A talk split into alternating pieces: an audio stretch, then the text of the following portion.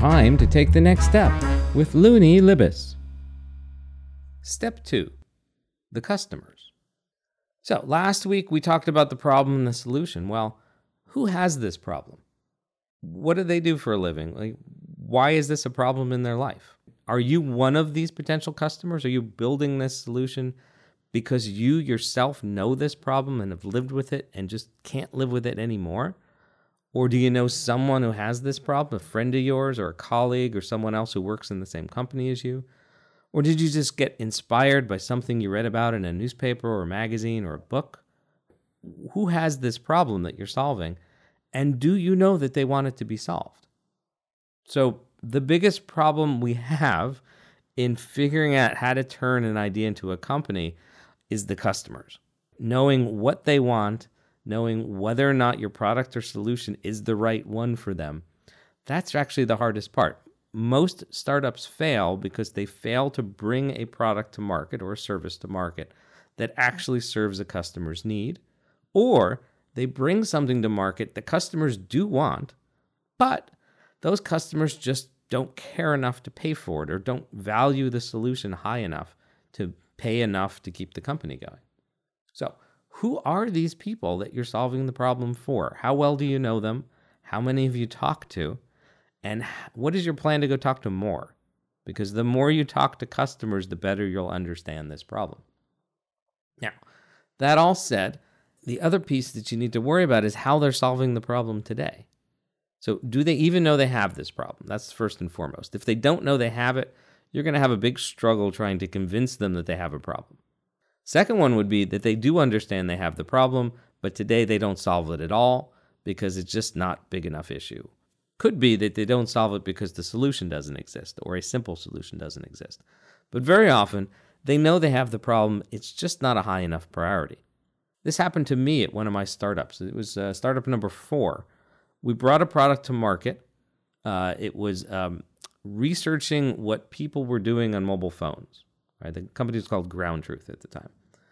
Uh, and we went to the companies that run mobile phones and we told them uh, we think you don't understand your customers, right? Is that true? And they would say, yeah, right. Uh, the way you're talking about it, yeah, we don't actually know what people are doing on their phones. We don't know what apps they're staring at. We don't know what websites they're staring at.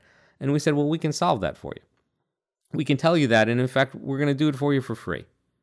Uh, I thought that was the breakthrough that was going to make this company huge. We we're going to provide a service to some giant billion dollar companies and do it for free. Well, what we dis- what we discovered pretty soon was that they said yes, they had this problem, they wanted a solution, and of all the things they we're working on, it rated number 5 on the list in terms of priorities. 5, right? Uh, and they only had enough time and resources and manpower despite the billions of dollars of, of income to work on the top 3. So, we would get to a customer and they would say they wanted the product and they would uh, sign up on the contract. They would sign the contract and say, Yes, we're buying your product. Uh, and it is currently fifth on our list, and we'll get back to you in six months, maybe nine months, when we get down that far on the list. And in the end, we in fact made it through and delivered that product to most of the big wireless carriers in the United States, uh, and then some more overseas. It did, in fact, work but it was really frustrating at how long we had to wait for them to actually take take the product off our hands. And just be clear we weren't charging them anything for it right? Uh, how we were making money I'll, I'll explain that in another podcast. That's not an uncommon situation in startups and it only works if you have enough money to keep the company going for six or nine months waiting for these customers to get around to using your product or your service Right? If you don't have enough money to do that, you're just going to run out and shut down the company. Next, you may find that the customers are solving this problem. They're solving it with post it notes, or they're solving it with a spreadsheet, or they're solving it by picking up the phone and calling people, or they're solving it by getting out and having meetings. They're solving it in some way using no fancy solution, no fancy technology. They're just using some off the shelf, simple tools pencils, paper, email, things that don't cost them anything extra. So, in, in that case, Your solution has to be way better than that. It has to be three, four, five, ten times better than just using a post it note. Otherwise, they're not going to buy, right? They're already satisfied with what they're doing. Ideally, what you want to do is find a problem that people feel pain around, either physical pain or emotional pain or stress at work.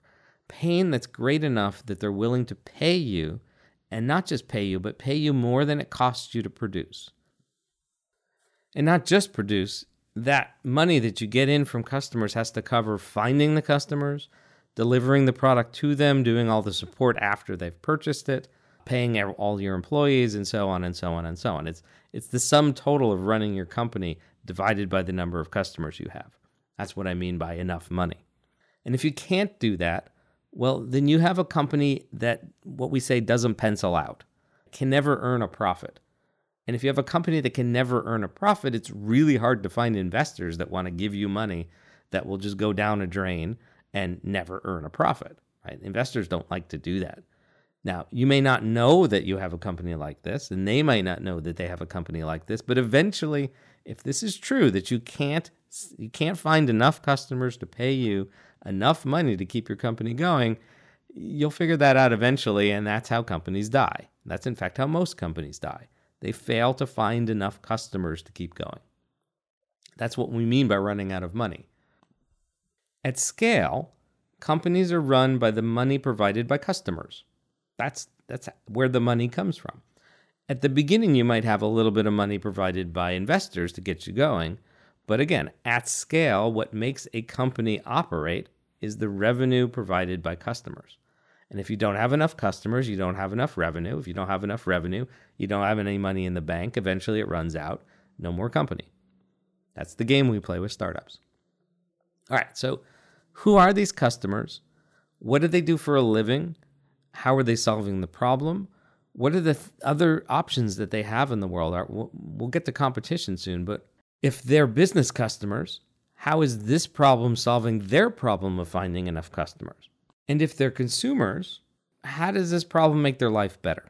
It's your job right now to figure out what these customers see in the world, what they do in the world, what job they have, what other people they work with, are they married or not, what ages are they. This is the time where you need to dive in and figure out exactly who you're going to sell to.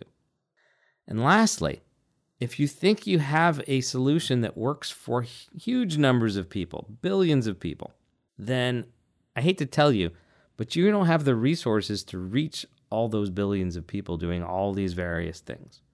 You're only going to have enough resources to talk to a few tens of thousands, maybe a few hundreds of thousands of them. So, the typical strategy that we, we tell entrepreneurs to do is to pick a small subset of these customers. Pick what we call a customer segment. So, if you can serve all the humans on the planet, maybe you're best off serving the uh, the people who live in the U.S. or Europe who have the most amount of money. Maybe you want to narrow down the age range so that instead of serving every human being, you're serving those between the ages of, let's say, 25 and 45, which are, again, the people that typically have the most money to spend on these solutions. Uh, or maybe you just want to sell to women, or maybe you just want to sell to kids, or maybe you just want to sell to people who live in your home city first and make it big there. Get a beachhead, is what we call it. Get a beachhead selling in your city and then replicate it to other cities. How you tackle getting to these customers is just as important as understanding of who they are. Next week, we'll talk about why on earth you're doing this in the first place.